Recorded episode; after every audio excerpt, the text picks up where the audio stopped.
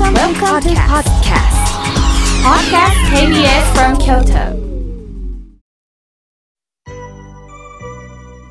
ここからは皆様方からいただきましたメッセージをご紹介させていただきます。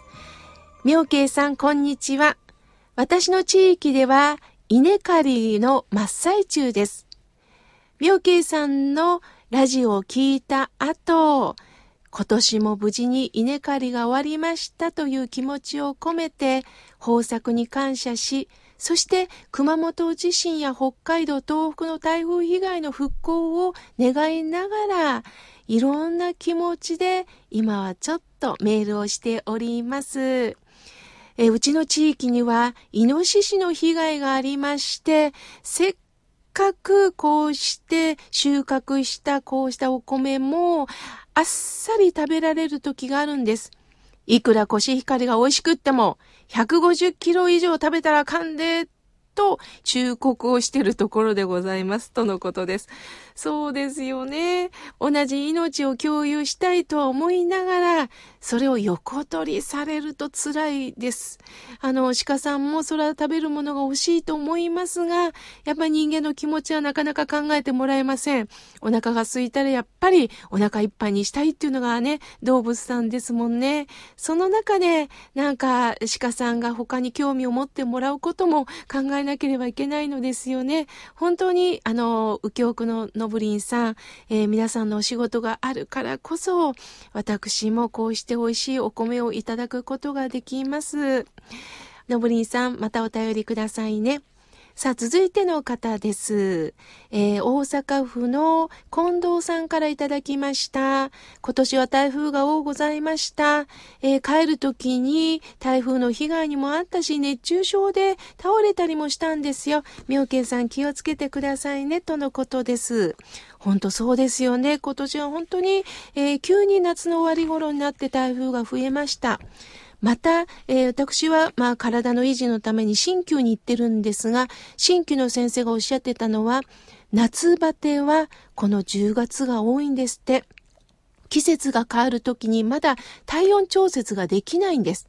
寒くなったら寒くなったで体は寒いと確認するんですが、季節が移り変わる時期というのは一番体がしんどくなる時なので、皆さんそれぞれのあの体力とその時のあの自分のコンディションを考えながら行動していきましょうね。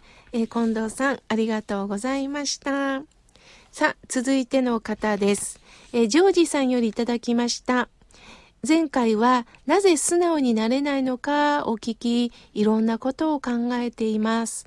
本当に、えー、環境の中、生きる中で、素直になれないことを後回しにしてしまう、そんな自分のことを考えていました、とのことです。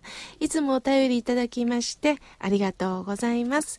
続いての方です。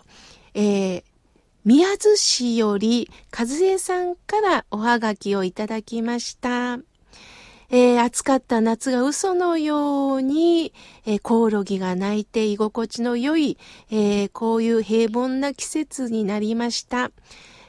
今日は妙慶さんがどんなお話をなさるのか、もう本当に勉強になり、実は専用のノートを作っています。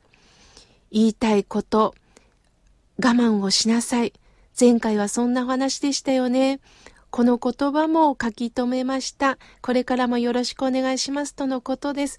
そうですか。わざわざ心が笑顔になるラジオの専用ノートを書いてくださってるんですね。本当にありがとうございます。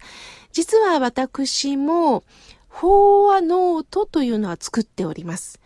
えー、どういうことかというと、やはり間違って伝えることはあってはいけませんので、えー、先代のいろんな僧侶の方が残してくれたお言葉をもう一度自分でね、書き写してるんです。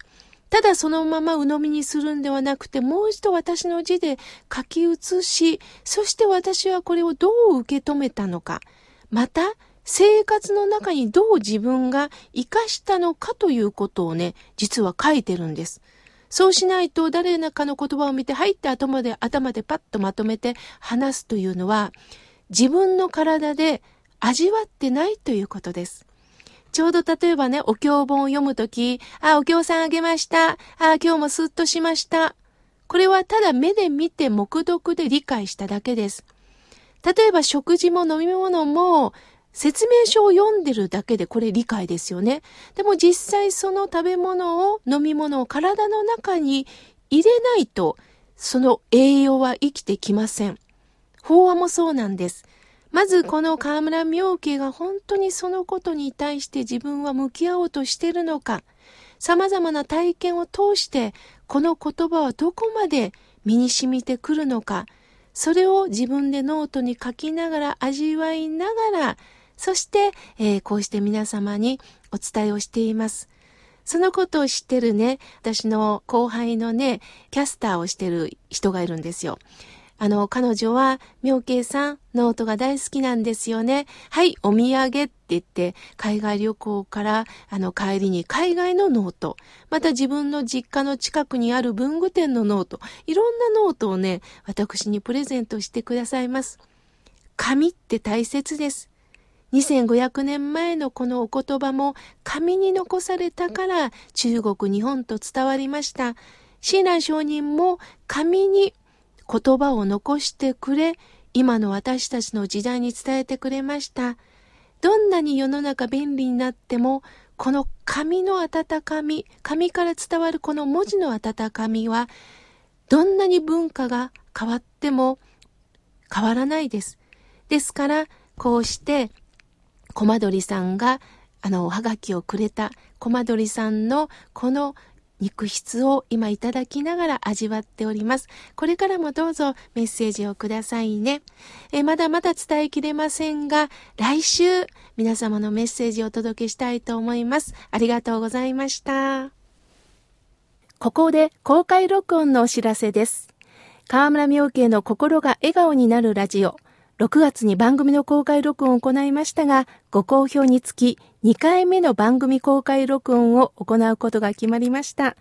第2回公開録音は11月5日土曜日午後2時より行います。所要時間は1時間程度を予定しています。会場は KBS 京都第2スタジオ。ご希望の方は心が笑顔になるラジオ番組宛てにはがきかメールで代表者の方のお名前、ご住所、お電話番号と参加希望人数をお書きください。応募締め切りは10月24日月曜日必着です。